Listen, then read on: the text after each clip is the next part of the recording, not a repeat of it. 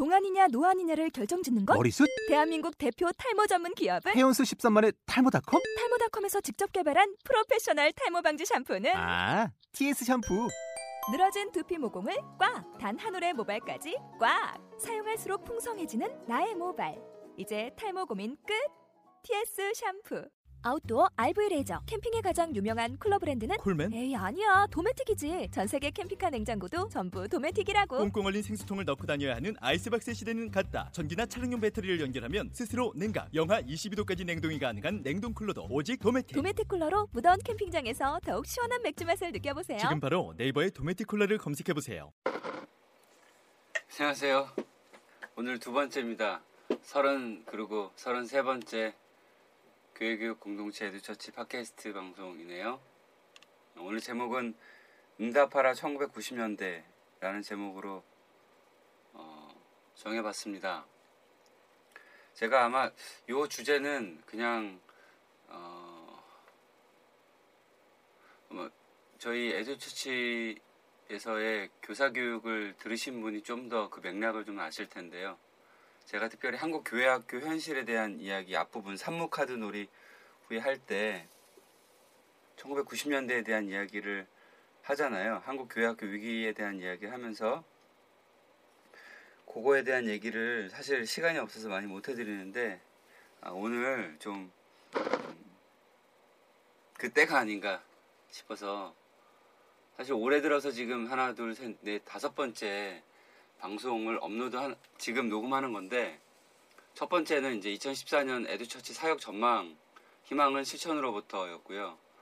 두 번째는 이제 예장 통합 순천 남로의 신년 교사 세미나 때 한 선생님과 나눴던 대화 그리고 그 신년 교사 세미나에 대한 음성 후기 그리고 올해 들어 첫 번째 교육했던 서울 평안교회 신년 교사 교육 음성 후기를 조금 전에 녹음했었거든요. 지금은 첫 번째 내용에 대한 겁니다. 자, 제가 이제 1990년대에 대한 이야기를 한번 쭉 이렇게 풀어 내볼 테니까 어, 이것에 대해서 좀 들어주시고 좀 피드백도 좀 주셨으면 좋겠고요. 이게 저만의 이야기를 일방적으로 보내기보다는 이렇게 뭔가 좀 소통이 되는 였으면 좋겠어요. 그래서 좀 음, 피드백도 좀 주시고 에듀처치 뭐 페이지나 에듀처치 그룹이나 저에게 메일로요. 자, 그러면 제가 얘기를 해보겠습니다. 오늘 이야기의 어떤 그 시, 시간적 어떤 제한은 1990년대로 설정을 했는데요. 요때 해당되는 좀 시기 나이가 있습니다. 1990년대를 대학생 시기를 그러니까 아 죄송합니다. 꼭 대학교만이 아니니까 그러니까 20대 시절을 보냈던 청년 대학생 시기를 보냈던 즉 지금으로 치면 이제 45살에서 36살 또래입니다. 그러니까 대학 학번으로 치면 이제 90학번에서 99학번인데요. 그러니까 80년대 중고등학교 시기를 보냈고 여러분 1980년대는요. 그러니까 1980년 신군부가 이제 전두환 이그 12.12 내란 음모로 이렇게 쿠데타를 일으켜서 대통령이 신군부가 된 이후로 1997년 IMF를 맞을 때까지 반만 년 5천 년 역사 동안 예 최고의 경제 호황기 부흥기 우리나라 최고의 예 이때가 이제 16년 17년간이었거든요. 이때를 중고등학교를 살았던 시기 제가 이제 85, 86, 87, 88, 89, 90 요때 저도 중고등학교를 보냈고 뭐 초등학교까지도 포함되어 있네요. 그러니까 요 세대가 지난 2012년 그 대통령 선거 때 사실 많은 사회학자들이 정치 사회학자들이 어, 그 397 세대라고 30대 90년대 학번 70년대생들이 그러니까 뭔가 그, 그 대통령을 결정하는 유권자 세대라 해서 397 캐스팅 보트를 줬다고 이렇게 많이 분석이 나왔었는데 결국 그 5060 세대 그러니까 10, 그, 그 2002년 맞죠? 2002년 노무현 대통령을 찍었던 그 세대가 좀 어, 약간 이제 변화가 돼서 이제 이들이 이제 캐스팅 보트를 주게 됐고 이제 뭐 결정이 됐는데 뭐 그건 중요한 얘기는 아니고요. 어쨌든 어, 되게 중요하게 보여줬던 세대였습니다.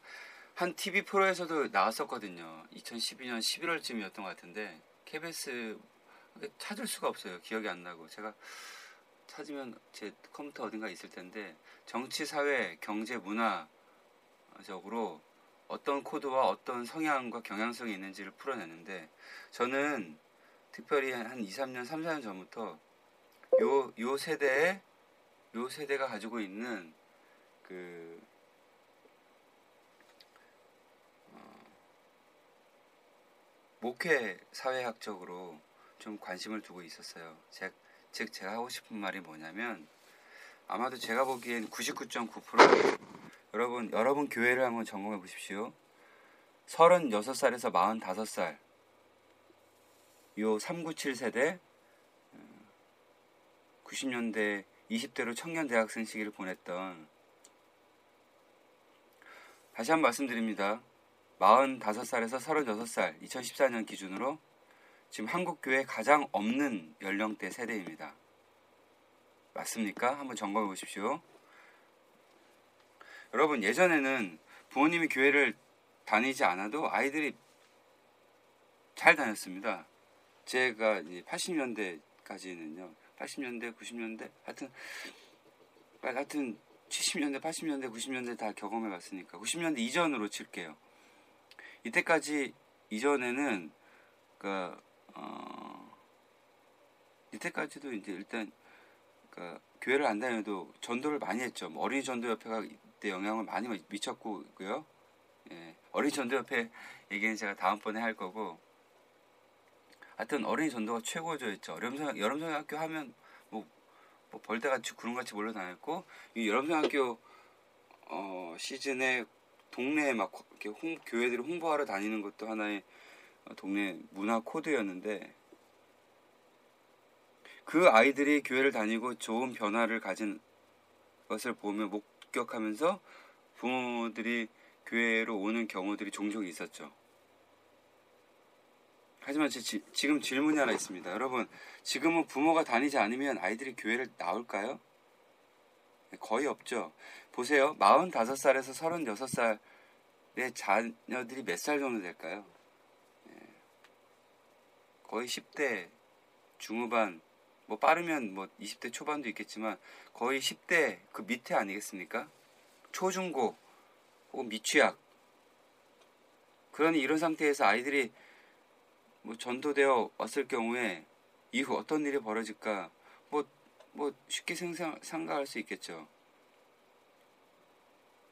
학원, 시험 기간, 뭐 선행학습, 뭐 성적, 대학 입시 등등 이러한 세속적 가치 질서, 이런 우상적 이 어, 세상 정사와 권세가 만들어내고 있는 이 강한 구조 앞에서 과연 교회 학교에 온 애들이 자유로울 수 있겠는가? 우리 시대 왜곡된 이 교육적 무상의 질서에 대해 어떠한 대안적 영성적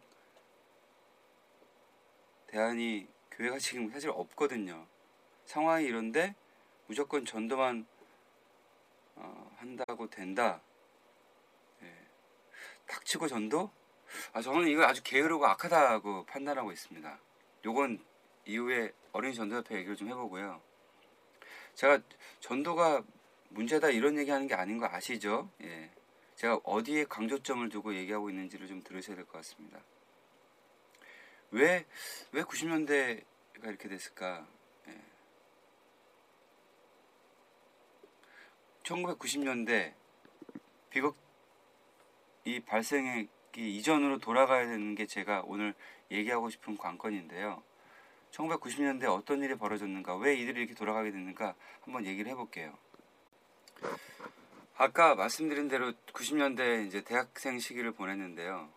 청년 대학생 시기를 보냈는데 이들이 이제 가장 경제적 호황기를 겪었는데 여러분 보세요. 아이들은 초중고까지 특히 중고까지는 교회를 다니는 애들이 생존이 걸려 있으니까 교회를 다녀준단 말이죠. 다, 교회를 다녀주죠. 그래서 이제 전혀 어떤 신앙적, 인격적 관계 없이 거의 애들이 요즘 어떤 줄 아세요? 거의 시체놀이 하고 있습니다. 그냥 몸만 교회 왔다 갔다 하는 이 기계적 반복만 하고 있는 거죠.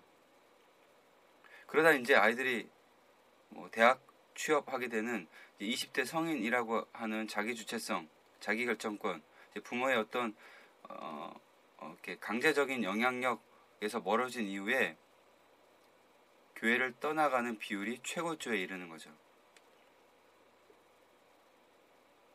자기가 선택하는 겁니다. 그래서 초중고 시기부터 이후 세대에도 어떤 경우에도 이후 세대에도 음, 어떤 경우에도 변절이나 가출, 가출은 집을 나가는 건데요. 저는 이제 교출이라는 단어를 쓰고 있어요. 교회를 떠나는 거. 되지 아니하도록 철저한 준비나 만남, 관계, 사귐, 양육, 교육이 이루어져야 되는데 지금 전혀 이런 걸 못하고 있다라고 하는 것입니다. 왜 이렇게 됐을까? 1980년대 최고의 경제 호황기를 누리면서 여러분 어, 1900, 이397 세대 이들에게 어떤 특징이 있냐면 뭐 지금 뭐 홍대 뭐 강 그 신사동 가로수길 뭐 강남역 뭐뭐뭐 뭐, 뭐 되게 뭐 젊은이들이 많이 유행하는 그 물리적 공간 그 지역들이 있지만 1990년대 초반에 이 397 세대로 특징 지어진 이들에게 어, 강하게 좀 인식된 그 물리적 공간은 강남의 특정 동을 기반으로 어떤 세대 어떤 족이 있었죠. 아실 겁니다. 강남구 압구정동이라고 하는 공간을 중심으로 신세대 아니 신세대 아니 예, X세대 오렌지족이라고 하는 특별한 신세대를 불리는 명칭이 있었죠. 예. 대표적인 게 뭐 서태지와 아이들 뭐 저랑 같은 또래인데요. 저도 요 소대 세대입니다. 1972년생 43살.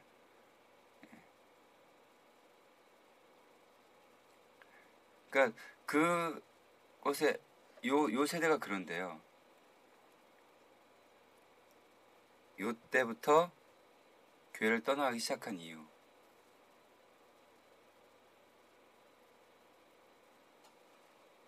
(1990년대) (80년대부터 90년대까지) 한국은 부동산이 부동산이라고 하는 우상적 가치가 지배하기 시작하고 80년대 90년대 대학 입시라고 하는 학벌이라고 하는 세속적 가치가 지배하게 되고요. 그리고 부동산과 학벌 이 학군은 이 연동되어서 파락군이라고 하는 것이 우리 사회를 지배하고 지배하게 되었고요. 예. 이런 일들이 발생하게 된 거죠. 여러분 우리나라에서 가장 많이 태어난 세대가 1971년생 아니 아니 죄송합니다. 1970년생 약 103만 제가 정확한 기억 안 나는데 거의 99점 99% 비슷합니다. 그리고 1971년생 올해 44살 100만 정도. 그리고 제, 제 또래 1972년생 한 97, 8만 요 때가 대한민국에서 제일 많아요. 예. 한 반에 60명, 70명. 그리고 한 학년당 뭐 16반, 20반 뭐 가까이 있었고요. 특히 서울 수도권을 중심으로 입시와 부동산이 왜곡된 가장 극에 달했던 시기. 그러면서 한국 교회 1980년대 이를 최고 기점으로 가장 왕성한 70년대 지나 80년대 기점으로 왕성한 외적 성장을 이루었던 해죠. 근데 참 아쉽게도 제가 교육에서 말씀드렸지만 1990년대 초반을 기점으로 한국 교회학교 위기다라고 하는 얘기들이 나오기 시작했거든요. 그게 다 맞물리는 겁니다. 1990년대를 20대를 살았던 애들이 그 친구들이 1980년대를 살면서 경제적인 거, 뭐 공부도 엄청 하고 놀기도 엄청 놀고 이렇게 이렇게 시기를 살다가 사는지만 하지만 부모 교회를 다니는 부모를 보면서 걸리는 거죠.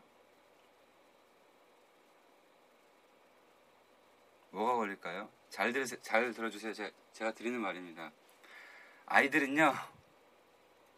아이들은 인지 기능이 생기면 판단 능력, 분석 능력 뭔가 생기면 어, 뭐가 옳고 그른지 아, 아는 나이가 되면 물론 더 빨라지겠지만 어, 엄마가 하나님을 섬기는지 학벌 스카이 학벌을 섬기는지 압니다. 그렇죠. 그리고 아이들은 그 자, 자녀들은 엄마 아빠가 어, 예수 그리스도를 자기 삶의 주인으로 삼는지 자본, 만문, 돈을 자기 삶의 주인으로 삼고 있는지 아이들은 알죠. 네. 그래서 아이들 그걸 보게 되죠. 엄마, 어, 아빠가 종교적으로 보이는 모습과 교회에서의 모습과 어, 교회에서 지향하는 언어와 어, 일상의 삶에서 자, 특히 자기 자녀에게 요구하는 것이 어, 이 무한대 간극이 있는 것을 보고 어,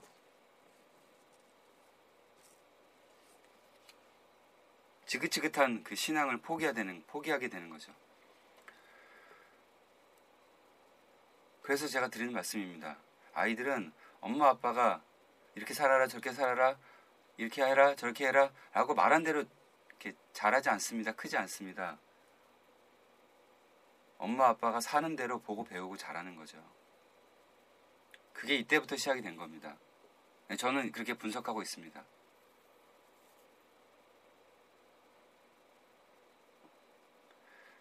그러니까 1990년대 이후로 지금 90년대, 2000년대, 2010년대로 온 건데 벌써 벌써 20년이 지나온 건데 보세요. 397 세대 45살에서 36살이 제일 적을 뿐만 아니라 요 밑에도 계속 줄어들고 있습니다.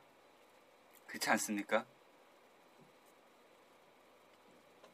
그러니까 제가 교사 교육 때 계속 얘기하는 거예요. 제가 그 한 해를 교사 열심히 하라고 교사 선생님들 만나러 온 것도 아니고 과연 교회 10년, 20년, 아유, 10년, 20년은 왜 따지겠어요? 그 담임 목사, 당신들이 있을 때의 기준을 두고 얘기하는 거거든요. 그건 진짜 무책임한 거죠.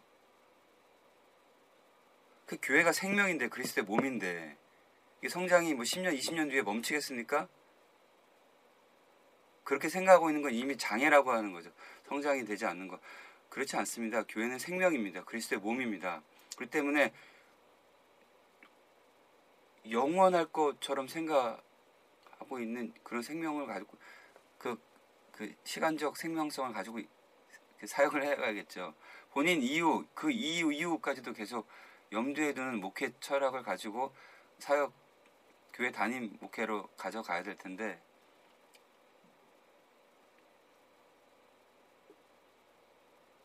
(90년대) 이후 발생한 이 비극 저는 그 이전으로 돌아가야 된다고 생각합니다. 기계적으로 회귀하자는 게 아니라 관건은 만남과 관계, 친구 관계 형성입니다. 지금 애들 과연 교회 학교 안에서 만남이 제대로 이루어지고 있을까요? 관계가 제대로 형성되고 있을까요?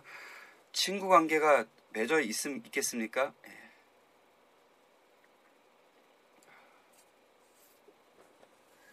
그러니까 그럼 구체적으로 어떻게 해야 될까? 물론 저는 이제 앞으로의 방향과 어, 앞으로 아니요 죄송하죠 방송과 혹은 이후 교사 교육을 통해서 만나거나 앞으로 이제 에듀처치 갖고 있는 장기 비전으로서의 교사 네트워크를 통해 뭐 대안을 마련하고 어떻게 우리가 과연 어떻게 준비해야 될까를 어 그런 것들을 창출해 나갈 워크샵 그런 네트워크를 형성하려고 하지만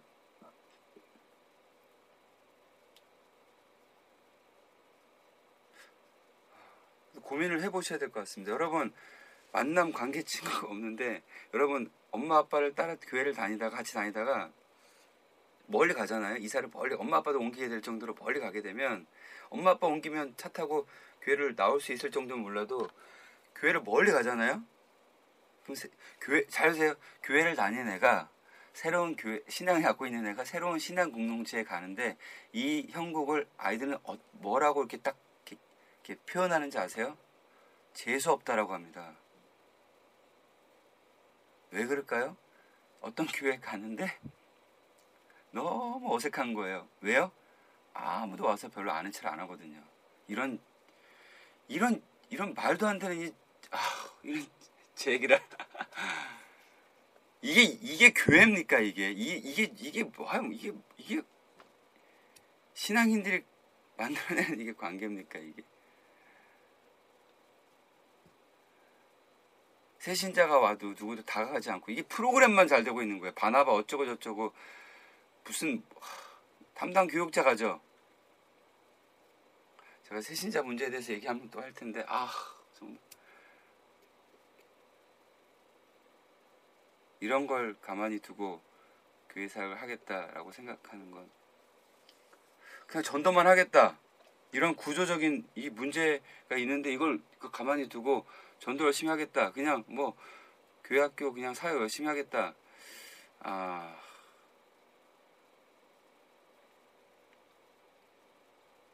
응답하라 1990년대 우리가 놓친 게 무엇인지 그 전그 전 10년으로부터 발생되어 와서 90년대로 들어와서 놓친 게 무엇인지 그리고 계속 2000년대, 2010년대까지 놓치고 있는 것이 무엇인지 잘 반성하고 성찰하고 우리의 현실, 현재를 잘 어느 지점까지 와 있는지에 대한 그걸 어, 비참한 지경을 잘 분석해야 전 구체적이고 아주 실제적인 이행 전략, 대안들을 어, 모색할 수 있지 않을까 싶습니다.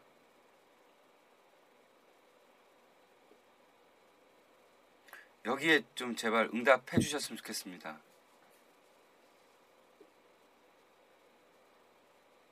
한국교회 과연 미래가 있겠는가? 정말 다음 세대를 세워 나갈 수 있겠는가? 90년대가 우리에게 알려준 그 은총의 분석 1990년대 초반부터 한국 교회 학교는 위기였다. 이, 이 얘기에 지금이라도 20년, 20몇 년이 지난 지금이라도 반응해서 그, 그 장기간 되고 있는 이 비극, 이 말도 안 되는 이 죽음의 질주를 어, 끊어냈으면 좋겠습니다. 참 마음이 아픈데요. 이걸 하면서 참 마음이 되게 아픈데 어, 그래도 그래도 언젠간 언젠간 변화될 것이다. 언젠간 전환될 것이다. 우리가 누군가 나라도 포함해서 변곡점을 마련할 것이다. 라고 하는 이 각오와 어, 끈기와 근성과 그리고 희망 찬 믿음을 가지고 음, 여기에 저와 함께 좀 투신해 나가시면 좋지 않을까 하는 마음을 가지고 오늘 어, 33번째 교회교육 공동체 에듀주치 방송을 어, 마치겠습니다. 좀 동의가 되시면 격려도 좀 보내주시고 메시지나 어, 좀네 생각이 틀린 것 같다 너무 안 나가는 거 아니냐 뭐 그러면 저에게 질책이나 좀 조언도 해주시고 좀 그런 것들을 공유하면서 함께하는 집단 지성의 힘을 가지고 우리 교회 학교의 변화와 혁신을 도모했으면 좋겠습니다. 그러면 이상으로 오늘 방송 마치겠습니다. 고맙습니다.